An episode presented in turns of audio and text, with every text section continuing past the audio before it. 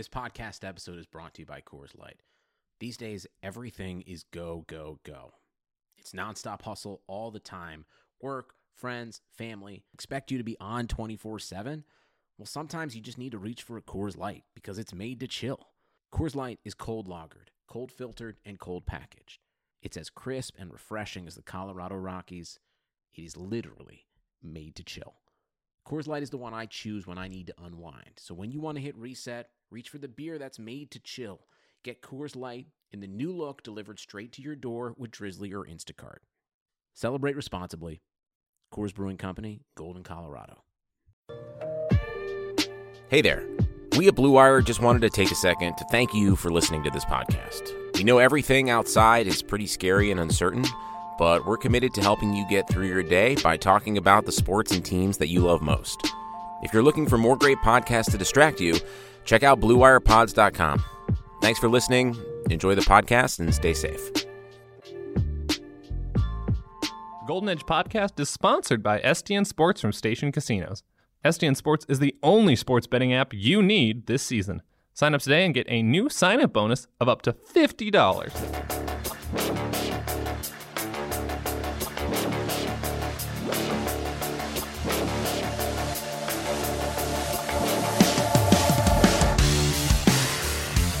What is up, everyone? This is the Golden Edge Podcast, the podcast where the Las Vegas Review Journal talks about hockey.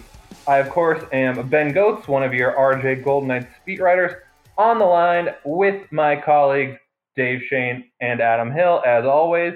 Uh, I ask you this every week, guys, and I don't feel like much has changed, but I want to keep to the routine, so I'll, I'll do it anyway. Uh, how, how are you both doing? Adam, how are you? Well, I don't mean to brag, Ben, but my beard is awesome right now. Ooh, big beard. and I know, brag. I know that's a shot at you directly. It didn't. I didn't mean it to be, except maybe a little. Uh, but I'm I'm showing the world what a quarantine beard really should be. I feel like. See, I this bounces off me right now because maybe this will be breaking news at the top of the podcast. I don't have a beard anymore. I am What? back to being clean. I am smooth Well, did there. you did you ever? Hurtful. One. uh, two. Yeah, it was uh, unfortunate because uh, for you know listeners that don't know, the RJ is kind of putting together a, a draft show right now that Adam and I are involved in an NFL draft show, and so I thought I was going to have to be on camera in the near future and didn't want to look, uh, as my girlfriend probably lovingly put it, homeless. So it it went away before we were going to do some test runs. And then, of course, our test run ended up getting canceled, and I'm just left here with a clean face looking like an idiot. So that's my life. Uh, Dave, how's your life? Yeah, I'm looking kind of homeless. Like I would have probably a hard time getting across the uh, Canadian border if uh, if I had to travel at this point. Might run into some uh, resistance there. Definitely have a have a haircut that could that could be used right about now. That's for sure. But you know, we're making the best of it. So still Shave your head, Dave. You know what? The thoughts crossed my mind. The thought has crossed my mind. That'd be great. I'm I'm waiting, Ben. I know you said you shaved uh, for our test run on TV. I'm waiting till the actual day. I'm gonna let this grow until I absolutely have to. Then I'm gonna make it happen. I like it. Well, so that's our personal updates. We're going to quick spin through kind of an NHL update like we usually do off the top of the show. But like I kind of mentioned, there's not that much going on this week. Everyone's just still kind of in wait and see mode. We didn't even get our like wild playoff scenario of the week yet to discuss because we've always had some you know crazy idea that someone's thrown out every week that we can at least bandy about. We don't even have that this week. Everyone is just kind of waiting and wondering and a decision on when or if the NHL is going to return this season. Probably isn't coming anytime soon. At the earliest, it would come at the end of this month. So instead, I thought we would play another game, just like last week we played, you know, pick your Golden Knights Ultimate Fighter. And of course, spoiler alert, the person you probably expected to win did win, but I still encourage you to listen to last week's podcast. I thought it was really fun. Um, so we're going to play a game of Would You Rather, where with the help of Dave and Adam, I came up with 10 random Golden Knights scenarios, and we're going to decide uh, which of two options we'd rather have. And I think it's going to be pretty fun. And yeah, we're going to dive right in. And other than that, just make sure to check out all our Golden Knights coverage at reviewjournal.com. We're still putting out articles all the time. I just caught up with Golden Knights top prospect Peyton Krebs this past week. I also, you know, put out three questions the Golden Knights are going to face if and when they get back. So there's a ton of stuff there. Dave's got a ton of stuff this week too, including a look at a Russian goaltender the Golden Knights might be interested in as a prospect. So uh, check all that out. But for right now, please listen along as we play uh, Would You Rather. So the rules are pretty simple for anyone who's, you know, I feel like being around a bonfire or just, you know, had a college drinking game with this before. I'm going to read a question. I'm going to give Dave and Adam two options, and they're just going to decide which one they'd rather have. Pretty simple. And all these are going to be Golden Knights related. And we're going to start off with a bang, which is, I think, the question, or at least the big debate around Golden Knights land before everything shut down. Who would you rather have start game one of a playoff series tomorrow? Uh, Marc Andre Fleury or Robin Lehner? Adam, I'm going to start with you because I feel like I feel like you might have thoughts on this one. Uh, I do. First of all, I think this might be the first ever sober game of Would You Rather, which is awesome. Uh, I'm enjoying that. Uh, but yeah, I think Robin Lehner was the guy that I would have picked when this whole thing happened. Like when when hockey went away, when sports went away, I thought Lehner was playing at an incredibly high level. I thought he had kind of infused uh, some some energy and uh, just a, a new uh, attitude into the team a little bit uh, with you know solidifying that goaltender position even uh, when Marc Andre Fleury wasn't at his sharpest. Like Lehner was for me an easy choice at that time. I think now it's kind of shifted a little bit. Obviously, Fleury would be very well rested.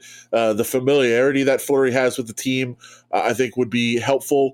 Uh, I actually think I'm leaning toward Fleury here if we are going by game one when we pick things back up.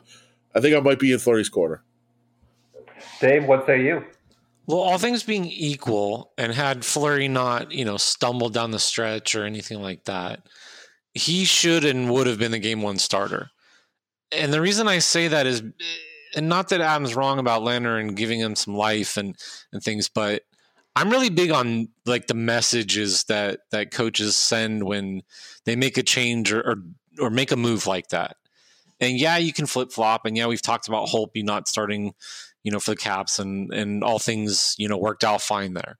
But if you don't start Marc Andre Fleury, and we're all writing about it, and the distraction that that creates at the start of a, you know, playoff series, I guess, if that's the scenario we're talking about, I'm not a big fan of that. So I think you start with Fleury, and then if you have to go away from him, then you know it's easy to do so.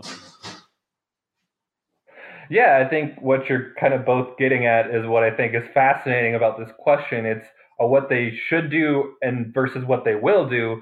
Because I think you know Adam is right. Is if you look at basically any you know underlying or advanced metric you can look at, it's going to tell you that Robin Lehner has performed better this season. Obviously, performed better last season than Marc Andre Fleury too when he was a Vezina Trophy finalist. But that still doesn't mean he's the guy that the Knights are going to go with just because, as Dave's kind of hitting at, that built in trust factor with Marc Andre Fleury that the Golden Knights already have, and the fact that I think there'd be a lot of quizzical looks in the locker room if, hey, we're not going with the guy that led us to the Stanley Cup final uh, year one, and of course, you know, didn't necessarily lose them the series against the Sharks last year, even though he didn't play great uh, I don't know. It's it's a fascinating does, conundrum. Ben, does it weigh into the decision which one it would be easier to switch to? Because I feel like it would be easier to go Lehner to Fleury than Fleury to Lehner. I don't know. No, I think it'd be easier. Really I think it's easier to go the other way around. To be quite honest. yeah. I mean, in in the sense yeah. of, in the sense of that's what he was brought in for. That you know he was. They said insurance basically. They didn't feel right. you know, good at that spot. So, you know, I mean, yeah, it'd be, it'd be obviously easy to go to Fleury, but you know, just the scenario, I think, and and what you would have to come back from, and all the questions that they would have to answer like that. I just don't think they can. I don't think they want to go through that. They could go through it the other way around. If Fleury struggles and you have to go to Lehner, that's an easy that's an easy question to answer, not vice versa. There we go. Let's move on to number two.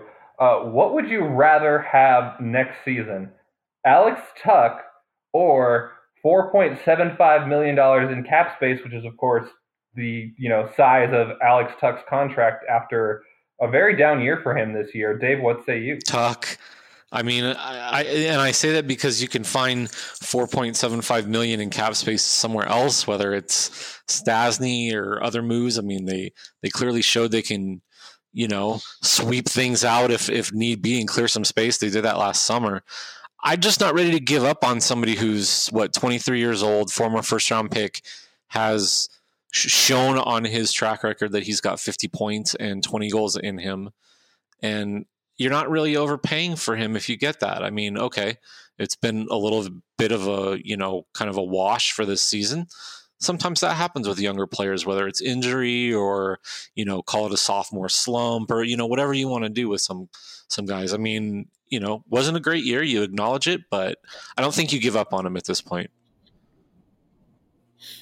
Yeah, I, I still think it's I still think it's it's Tuch. Um, cap space is obviously a commodity that you really want, and it's a, a, valuable one for the Knights. But Alex Tuch does have that talent. He showed it, and again, still just such a young player. Uh, I think you can you can't make full excuses, but I think you can write off, hey, injuries, kind of bouncing around, playing with so many different guys when he was healthy, even if he was uh, he wasn't fully healthy, close to healthy. Uh, I, I, just think that there's a lot of reasons why the production was off this year, and I would I would rather have him and his potential than taking a shot at trying to find a way to spend that money. It'll be really interesting to see how he ends up looking next season because it really does feel like that third line role has not suited him, but most of the time he's been playing there with Cody Eakin, who is of course now out of the picture. So I'm really curious how he would end up looking in a third line role if all of a sudden his center is Chandler Stephenson or maybe Cody Glass. That's a question that we're actually going to get to down the line here. But first, we're going to take a quick break to hear from our presenter. They say a healthy gut means a healthy you. Favor apple cider vinegar shots bottle this feeling into the convenience of a two ounce shot. Better digestion, stronger immune system, and the lowering of blood sugar levels are just some of the benefits to shooting a daily favor shot. Their proprietary blends are raw and organic and mixed with other functional ingredients to create a better tasting experience. First time shooters can go to drinkafavor.com. All right, we're back playing Would You Rather still with some Golden Knights questions. And my third question for the two of you Who would you rather have between Max Pacioretty and Mark Stone, William Karlsson or Paul Stastny? We've seen both of these combinations, both have been effective. Um, but I'm curious if you had to pick how you want to construct kind of your lineup, which which way would you go, Adam? I just I like the dynamic that Karlsson uh, brings to this mix, and we know what Stastny can do, and I I think Stastny is a guy that you know he does he makes a lot of the right plays. We know what he can do as a passer. His vision is very impressive out there, uh, but I I just think that. Karlsson brings a dynamic to that line that's just different, and and it brings out, I think, a little bit even more of what those two guys can do. As much as the the comfort and fam- familiarity level is there, uh, with Pacioretty and with Stastny. Uh, I'm I'm going Karlsson here. So I had so much time on my hands and did no research on this. and I should have I should have totally looked up on you know like how Stastny did with Marchessault and uh, Reilly Smith as his wingers because I kind of see this as an issue or a debate of like balance basically.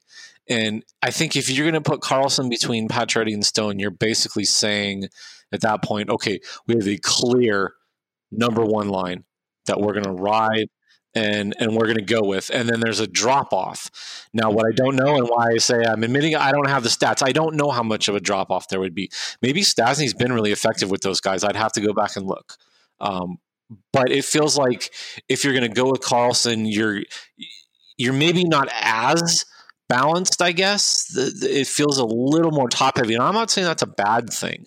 Um, I liked the look of it. And I do think in the playoffs, if you're not going to have kind of a, a third line, grind line, you know, matchup, nightmare type thing that you can throw out against other teams' top lines, if you're going to go basically best on best, you're not losing anything defensively. If anything, you're probably gaining gaining the advantage defensively overall for your team when you've got Stone and Karlsson and Pacioretty out there in a line that can match up with other teams, you know, number one. So I'd probably lean to the Karlsson one, but I, I do like the notion of Stastny playing with Pacioretty and Stone because I think those two wingers are so good together that they can carry any center right now. Oh yeah, totally. I agree. And I think we kind of saw that with Chandler Stephenson earlier in the year where Stephenson played so so well between uh, Pacioretty and Stone, and I think Karlsson's kind of the best version of that combination where you've got a speed guy in the middle, a playmaker who's also really good defensively in Mark Stone, and then kind of your sniper in Max Pacioretty. I just love how those three guys, that being Karlsson, Pacioretty, and Stone, can play off each other. And so whenever I think you have a chance to create one of the top lines in the NHL, which I think that has the potential to be, uh, I say you do it. All right, we're going to go through uh, a couple more. These next two, I think we can buzz through really quickly, and we'll do rapid fire because I just think they're interesting to kind of discuss. Uh, who do you guys want as your fourth C, your fourth line center? Tomas Nosek or Nicolas Roy? Dave. Roy. I mean, I just think it. He he won the job basically. If it comes down to those two in the off season, like I I pick Roy. He's younger, and I think he's better. Yeah, and so that's essentially why that was included as a question. Tomas Nosek's a UFA at the end of the year. Nicolas Roy is an RFA, but I think it's just so easy to see, especially based on how Roy played right before the break, that they're going to retain him and probably let Nosek walk just because I think Roy proves that they're kind of good there. Uh, similarly, another kind of rapid fire one, Adam. Who do you view as your number one defenseman if you're the Knights? Nate Schmidt or Shea Theodore? I mean, Nate, Nate Schmidt has, I think, some of the the leadership qualities and uh, certainly the the skill set that you want. Uh, I just think Shea Theodore has established himself uh, as the man among the defensive core, and I think he's on the verge of of just stardom. Uh, and I I just feel like he's the guy as the number one defenseman back there. See, it's really interesting because I think Shea Theodore is obviously emerging as this top tier offensive force, and they found a really good complement for him in Alec Martinez, who we're actually going to talk about a little bit next. But Nate Schmidt and Brayden McNabb are still playing the hard minutes for the most part. So they're kind of the guys that are still taking on the top end defensive assignments, which allows Theodore to, of course, get better matchups. So I I feel like they're almost in this symbiotic relationship in a way where what Nate Schmidt does allows Shea Theodore to do what he does. Does that make sense to you? Dave? Yeah, I mean, I think it's almost how do you define a number one defenseman? You know, is it the guy that plays the most minutes and is like quote unquote your best defenseman? Because I think Shea Theodore is the best defenseman, but is your number one guy the guy that you're going to put out there against the other team's best lines and try to be a shutdown guy? Then that's probably more so Nate Schmidt, and that's the role that, that he seems to have thrived in. So, you know, I mean, it's a little bit of you know nitpicking on just kind of how do you define like what is a number one defenseman.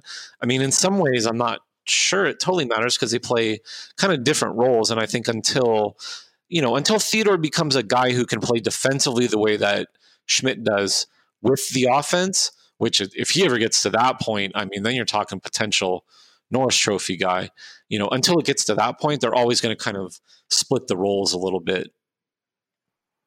Right, and it's working for them right now. So why not do that? Uh, so speaking, as I briefly mentioned there, Alec Martinez. I think this is a really interesting. This one. is my favorite one. Which would you, yeah, which would you have rather had this season, Alec Martinez or Nikita Gusev? And so to quick set this up, of course, Gusev uh, was the Russian winger who kind of was controversially traded this offseason to the New Jersey Devils. The Knights got back a second and a third round pick for him because they didn't want to pay him his contract demands, which ultimately he got a two year, $9 million contract, so four and a half million average annual value from the Devils.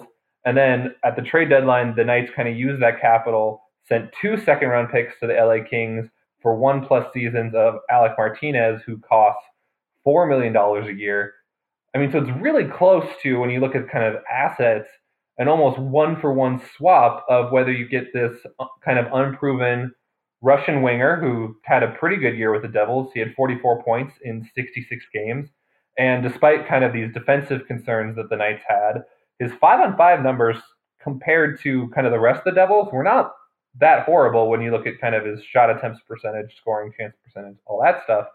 Um, but they turned that into instead a veteran defenseman who's kind of formed a really nice complementary partner to Shea Theodore. He's obviously provided a little bit more offense than the Knights probably expected, and I think he's impressed me more with his skating than I was expecting too for a guy who's uh, 32 years old. Uh, Dave, since you love this question so much, what's your what's yeah? Your I, I, mean, I'm fascinated. There's so many different angles to this, and like what to consider with it because I think if you look at everything, like Gusev is probably on the third line, and if he plays the way he did in New Jersey, maybe he's get a little more offense. And then, you know, maybe we're not talking about the, the Knights third line in the same context that we have for the last like six months or so and and what a hole it's been and, and how they finally seem to have fixed it with, you know, Cousins and Stephenson, But that's a totally different direction they went with it. Gusev is a clear scorer in things. I don't know how that would have changed them. I mean, if you're asking me this season, going into like what would be, I guess, quote unquote, the playoffs after the restart, I would probably say Martinez, to be quite honest, because I think they've made up for any scoring probably and whatever that Gusev would have given them throughout the season. I think Martinez improves them more on the blue line than probably Gusev would up front, I guess, if that makes sense. Just his shot blocking and his leadership, all the things that they kind of talked about. It's only been what, like a handful of games, 10 games or something with him but he's been everything that they you know that they built him up to be. Yeah, Adam, I know you have to get going a little early here, and Dave and I'll finish up. But before you go, I do want to get your thoughts on this question. Um, yeah, I, I first of all, I'll say Ben, terrific, terrific job putting this together. I, I, may have given you a hard time for some of your uh, choices in the past. This is just a tremendous job by you. And, and seriously, I do love this question, uh, like Dave does. I think you you have to also look at this and say, I thought Alec Martinez was a perfect addition for the postseason, but there was no postseason. So does does that make it so that, or there has not been yet? We don't know for sure uh, all of a sudden you start thinking maybe it was Gusev because it's a long term play instead of a you know a guy that that can really boost up uh, and help you in the in the Stanley Cup playoffs, which he has done in the past on some championship teams. That was the kind of experience I thought he was going to bring in. But uh, if you discount that part of this, I will say Alec Martinez because I think this was a team that was you know trying to build to win right now. This is a team who you know, was in the Stanley Cup Finals just two years ago. They thought they were playing for the long term, but they really realized that they, uh, you know, had a chance to try to compete for titles. And Alec Martinez is the perfect guy to try to fit in there. So I think you have to go with Alec Martinez. Yeah, thanks, Adam. And I don't know, I really think this is a fascinating kind of sliding doors moment for the Golden Knights, where they really had an interesting kind of choice as to which direction they could go. But I think ultimately kind of the the long term play that they ended up doing, which I would argue is you get rid of Gusev in the summer, thinking that then you're going to use those assets at the trade deadline. I think it worked as about as well as they probably could have imagined it going. And of course, they even if they don't have the Stanley Cup playoffs this year, they theoretically have Martinez under contract for next year as well. Uh, well, change of plans. Adam can actually stick around, which is great because I really like some of these next questions too. Uh, who would you rather have as uh, your three C next year? We already did fourth line center. Now I want to do third line center. Uh, Chandler Stephenson or Cody Glass? I think this is like a sneaky question that uh, we should probably talk about a little bit. Uh, Dave, what what is your kind of read on you know what the Knights can maybe expect from Cody Glass next year, who obviously got injured toward the end of the season, versus what they kind of surprisingly got from Chandler Stephenson at center. Okay, so my answer for this is Chandler Stephenson with the idea and the thinking that Cody Glass is going to take over for Paul Stastny. I think Paul Stastny will not be on the team next year. In this scenario and, and all of that. So in that regard, I would think I guess Cody Glass would be your I guess two C second center, kind of quote unquote, and you figure out between him and Karlsson where the best fit is. Personally, I think you would actually put Cody Glass between Pacioretty and Stone, just because Glass has skated with Pacioretty so much in the preseason and things like that. They seem to have a little bit of chemistry that they'd kind of developed through all of that. Maybe that'd be the best place to start him. Obviously, you could put Karlsson back between familiar line mates if that's the case. So, with all of that being said, I would say Chandler Stephenson would then be your third center. I just don't think Cody Glass is suited in a I guess top nine role as much as he is like in a top six role. I think he kind of needs to be, you know, with the better players and and give them a chance to really be, you know, kind of an offensive force and and not really, you know, trying to do third line type things. I guess. Interesting swerve around the question, Dave, which I respect. Adam, go ahead. What do you mean? I said I'm gonna try to- Stephenson. I said flat out Chandler Stephenson. No, you're you're moving Cody Glass up. You're changing the whole premise. Uh, I don't like it, but it was a great answer. It's a great answer, regardless. I, I don't like quarantine bearded Dave changing all of Ben's questions. That's not really fair. No, I'm kidding. Uh, listen, I'm gonna go. I'm gonna go Cody Glass on this one, just because I I want to see in in this ideal world that we're kind of setting up of like this or that. I want to see Cody Glass settled into a role, being able to play in one spot, play center where he's comfortable and play with a couple of wings that are healthy and that are established and just try to find out exactly what he could be. So uh, I'm going to pick Cody Glass for this just for that. I, I'd like to, in this pristine bubble that we're in, just say everybody stays healthy. Let's see what he can do on that third line playing, um, you know, with a an established, uh, you know, pair of wings that they're all together and healthy and, and what, what can they do? Yes, it is like the, the scenario Dave laid out is pretty fascinating because Paul Stastny is an, would be an expiring contract heading into next season uh, worth six and a half billion dollars in AAV. You do theoretically kind of have your spine of centers set up even without him, where you can go Karlsson, Glass, Stephenson, and then Roy potentially with some kind of guys that can also play center mixed throughout your lineup as well. So you can get by if you want to, you know, kind of do what we just talked about with Gusev, where maybe you trade Stastny for cap space and assets now, and then try to fill another hole on your team that's not center at the deadline. The course question with Stastny and kind of what is the question with Tuch earlier as to whether you would move him for cap space right now is who's going to have enough cap space to all of a sudden take on an additional six and a half million dollars next year. That's obviously a very open question in terms of what the salary structure is going to look like because of how much revenue the NHL is losing during the shutdown. So that's we just have no idea at this point. But I like I like where where Dave's head's at and what he's thinking there. Uh, another choice that the Golden Knights are going to have to make, kind of off season wise, free agency wise, uh, whenever the official off season happens, is who would you kind of rather have as your, you know, for lack of a better word, agitator, uh, Ryan Reaves or Nick Cousins? And I ask that because you know they added Nick Cousins at the trade deadline. It seems pretty clear that they could easily kind of slide him into the agitator role because he's under control as an RFA, whereas Ryan Reaves is an unrestricted free agent. But at the same time, even though theoretically you're getting younger and kind of cheaper at that spot next year, I'm not actually sure how expensive Ryan Reaves will be in unrestricted free agency. He's making $2.75 million right now, but he clearly loves Las Vegas. He loves playing for the Golden Knights, and he's, I mean, stated, I know Dave, you wrote about it, that he wants to retire in uh, Las Vegas potentially. So I'm not sure that if they end up sitting down with Ryan Reaves as agent, that he's going to ask for, you know, some exorbitant salary. So I think this is kind of a more interesting decision than maybe it is on its face. Adam, what's what's your read on this situation?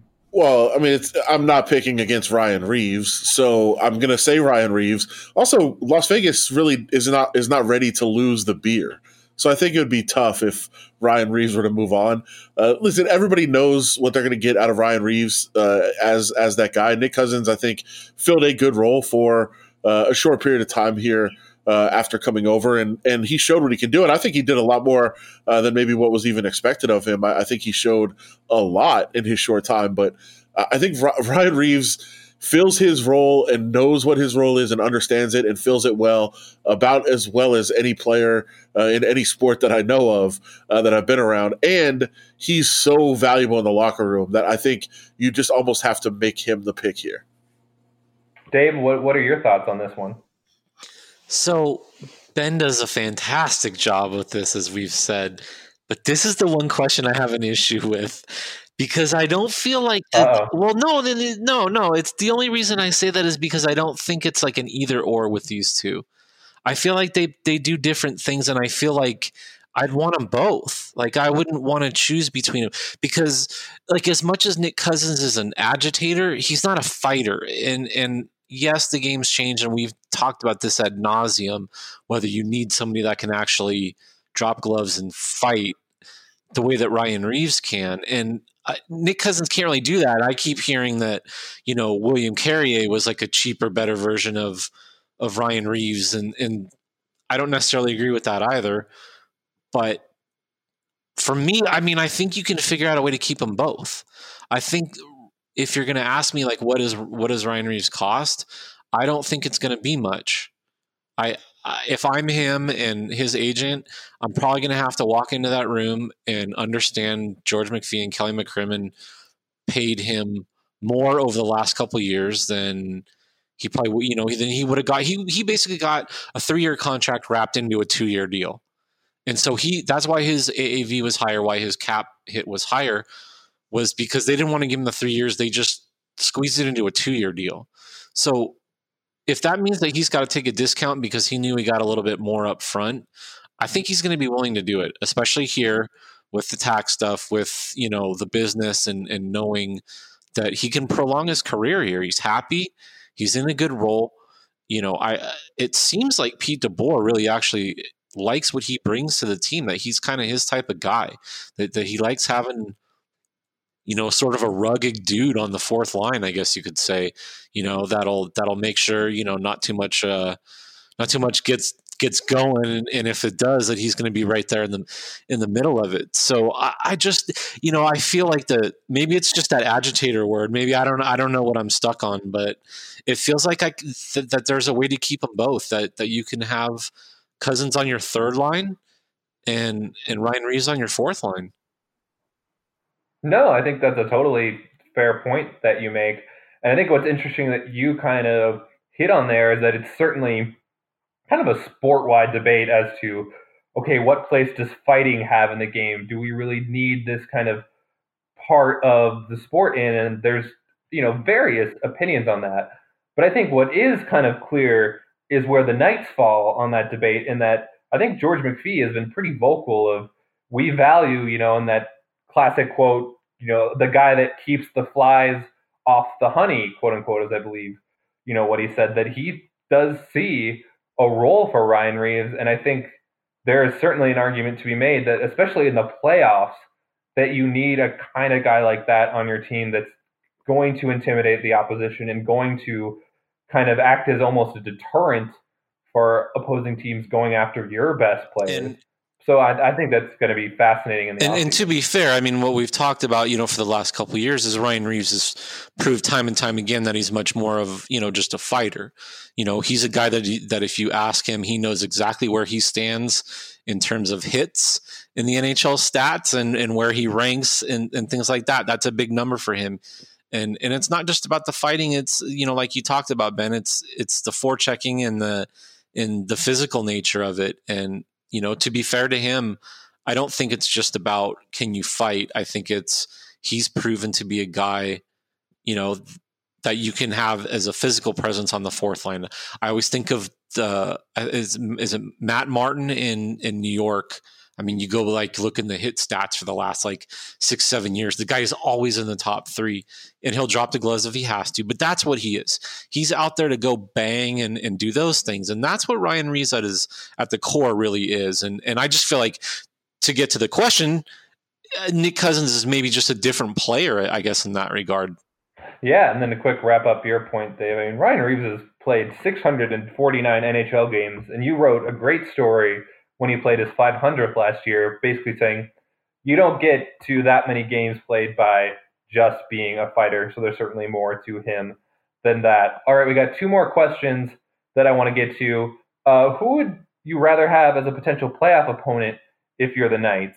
The Nashville Predators or the Winnipeg Jets? And these are the two teams because if you just go straight by the standings when the pause happens, you the Knights would play the Jets, who have just horrendous underlying numbers if you look at you know scoring chance percentage, shot attempts percentage, but they have some really stud forwards and an absolute stud goaltender in Connor Hellebuyck, where there's got to be at least the fear there that maybe they can kind of steal a series that way. Whereas if the NHL goes with points percentage, they would pr- play the Nashville Predators, who are certainly better in terms of underlying numbers than the Jets, but they haven't quite had the results all year. They've never quite put it together. It just feels, however you define, you know, quote unquote, it. The Predators just don't seem to have it this year. They just seem worse than kind of the sum of their parts, and it just hasn't come together. So, Adam, if you're the Knights, which of these two teams would you, in a theoretical first round, if and when it ever happens, which would you rather play? I mean, this is this is a preposterous question because I would rather, if I'm a player in the NHL, I don't care how good the teams are. I'd rather be in Nashville than be in Winnipeg, and that's all I would care about if I was a player. I would I would care about nothing else. Yeah, sure, I want to win. I'd rather go play in nice places. And if I'm the Knights, I'm thinking back to that game between Nashville and Winnipeg, that game 7 2 years ago when the Knights could have gone to Nashville. Instead, Winnipeg goes into Nashville, gets that game 7 win, and then all, all of a sudden uh, the Knights are stuck going to Winnipeg. Although they did take care of business very quickly in that series this is just an easy I'd rather go to Nashville answer. I love that approach to the question. Dave, what's your approach? So funny enough, like that's part of my answer too, because I actually think as a player, and if you're dealing with travel and it's easier to get to Nashville than get to Winnipeg, you got to go through, you know, probably more hoops and who knows what time or just you know what are you going to do? Your your legs are going to get tight because you're sitting in the hotel with no internet or whatever. Oh who was it that said that a few a few couple years ago? Was that like hurdle or somebody? no, no wi-fi. Yeah no wi-fi no bathroom like no running water no electricity. It's just it's just an awful awful place. So i mean in that regard yeah I, I do think you're happier, you feel better, you're going to Nashville. All right, you know, let's go. Let's, you know, let's see some catfish on the ice. And not that the whiteout wouldn't get you riled up and and what have you as a visiting player, but uh, there's also something to the goaltending that you brought up, Ben, because I think in in a in a short playoff series, and I know we were a little bit opposite in our Vezina Trophy ballot when we kind of did that for the for the RJ and and I had Tuukka Rask, but you know clearly Hellebuyck is is probably the favorite for, for that award, rightfully so. And like you said, you'd be fearful of what he could do in a short series and whether he could steal one, two, you know, three or or, or an entire series for you or something like that. I, I would feel more you know hesitant as a as an opposing team i guess going against that than like Rinne and you know Juuse Saros, even though Saros has had some good success against the Knights. I, I am kind of the same way in your boat, Ben, with with Nashville. It just doesn't feel like they ever really clicked. Like they, there's a lot of scary parts, and Josi's had a great season, and they've got a lot of dangerous guys up front, but it just feel like it doesn't feel like it clicked, and it, and it feels like if the goaltending is a little bit more of a question mark in Nashville, I'd, I'd want to go there. Yeah, I was approaching it more from the the hardcore hockey angle, which is, you know, as you addressed, Dave, uh, my pick for the Vezina Trophy right now, which uh, we don't get a vote, the Pro Hockey Writers Association anyway, so I can just throw it out there, was definitely Connor Hellebuyck, and I would be worried, as Dave mentioned, what he could do in a short series, especially because we don't know when uh, you know, play returns? Are they going to have to shorten it to five game series because you know we're running out of time, stuff like that? Uh, what's the one thing about you know potentially going to Winnipeg, even though clearly you guys are both against it, is there are some fun storylines there in terms of there's a lot of Knights players from that area, and uh, their coach Paul Maurice is just like real tight with Pete DeBoer. I mean, if you listen to a lot of Pete DeBoer's press conferences, you will see very clearly that uh, Paul Maurice is a guy that Pete DeBoer leans on a lot for advice as like kind of a, a fellow coach he can commiserate with, bounce ideas off of. So I think that would be kind of a, a fun storyline. But ultimately, I think if you're the Knights, it would just be so much fun to have a Las Vegas, Nashville hockey series, and it would be so fun to time travel uh, back to like 1990 or whatever and try to explain a Canadian hockey fan about what the future of the NHL is going to look like because I think their reaction would be priceless. Na- Nash, uh, Vegas, then, Nash Vegas is a good place. And by the way, if it is Knights and then and Jets, I mean the Knights would be confident knowing that even even if the Jets have the series put away, Cody Eakin could always commit a penalty that really ruins it for him. I was just gonna say it'd be oh, the Cody, Cody Eakin revenge series. I mean, I'm kind of here for it just for that reason. Uh, we got one more question, and this is kind of the big overarching question for the NHL. We've kind of danced around it a bunch because it's all anyone can really think about or talk about it right now. Uh, what would you rather do, guys, if you're the NHL and you're sitting here, you know, on April 15th, and it still feels like we're no closer to a decision than when play actually stopped uh, a month ago? Are, would you finish the season or would you just punt it at this point and get ready for 2020, uh, 2021? Dave, I'll, I'll start with you. I mean, I'd like to see them hold out as long as they can, which they seem to be doing.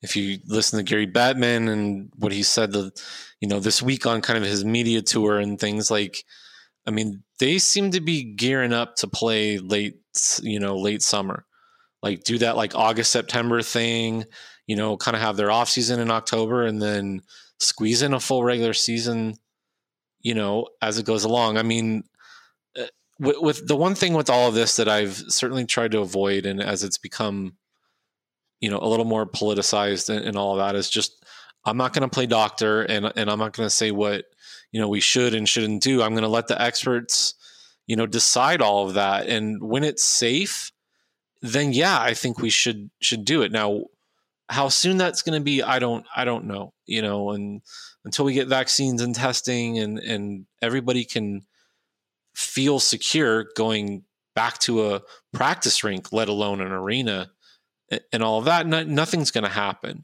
So if it gets to a point of no return and none of that is clearly presenting itself that that's going to be the scenario that okay if we wait till this date you know everything is going to be good then yeah you punt.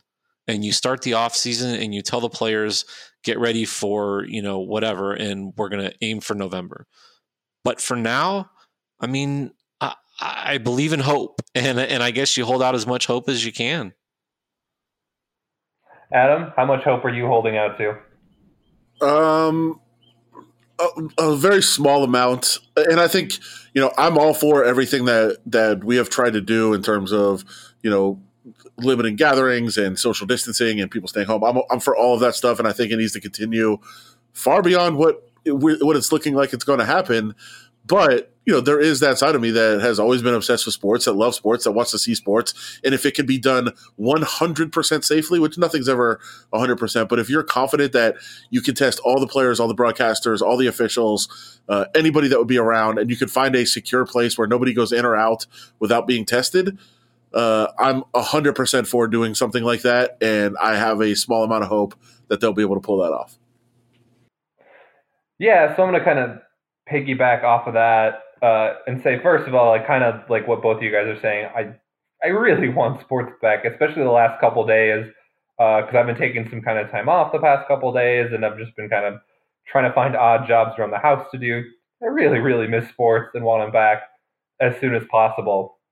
But I keep you know, thinking in the back of my head when we're talking about all these kind of scenarios as to what a return could like and could they play in neutral sites and you know the all the logistics that would have to be involved with all that. Um, you know, I keep thinking of kind of the famous Jeff Goldblum line from Jurassic Park, and I'm stealing this point uh, from the the Puck Soup podcast.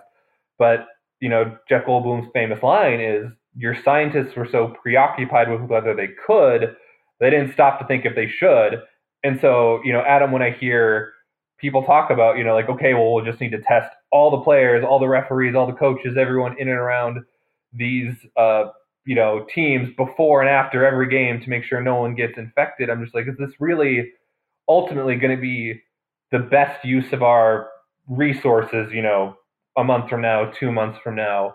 I mean, what have you? Is, is this really going to be ultimately worth it to have to like try to jump through, you know, a huge, huge number of hoops, it feels like, for the foreseeable future just to try to get our sports back? Or would it be, re- be better to just kind of take the L, count our losses, and kind of move on?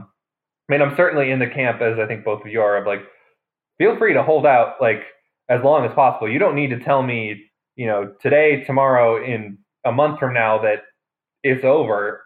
Don't tell me it's over until you officially 100% believe that it's over. It's just in the back of my mind, like I said, thinking of that Jurassic Park quote. I have a hard time believing that ultimately it, it, it's not going to be over. But you know, hey, I'll pull a Dave, hold out hope, and hope I'm wrong. Pull a Dave. There so, we go.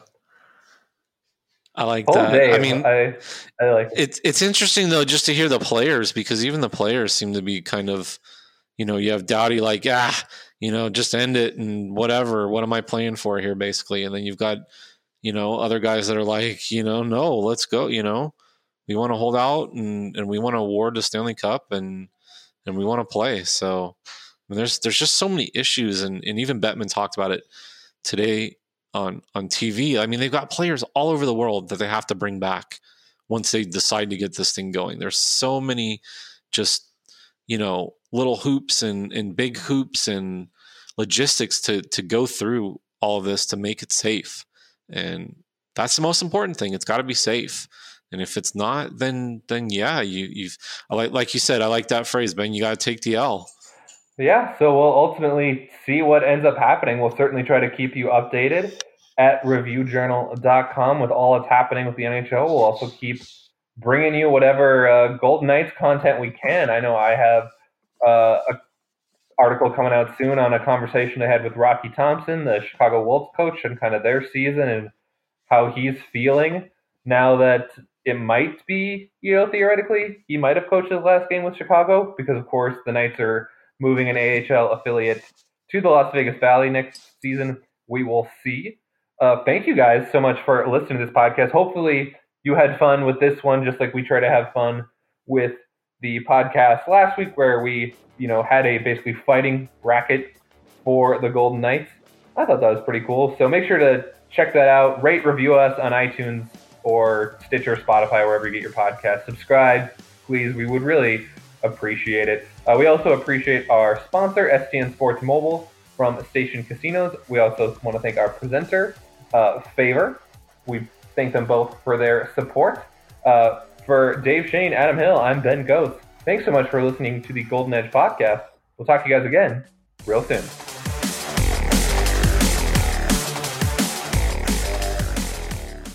Nobody builds 5G like Verizon builds 5G because we're the engineers who built the most reliable network in America. And the more you do with 5G, the more building it right matters. The more your network matters. The more Verizon engineers going the extra mile matters. It's us pushing us. It's Verizon versus Verizon. 5G built right from America's most reliable network. Most reliable based on rankings from RootMetrics second half 2020 U.S. report of three mobile networks. Results may vary. Award is not an endorsement.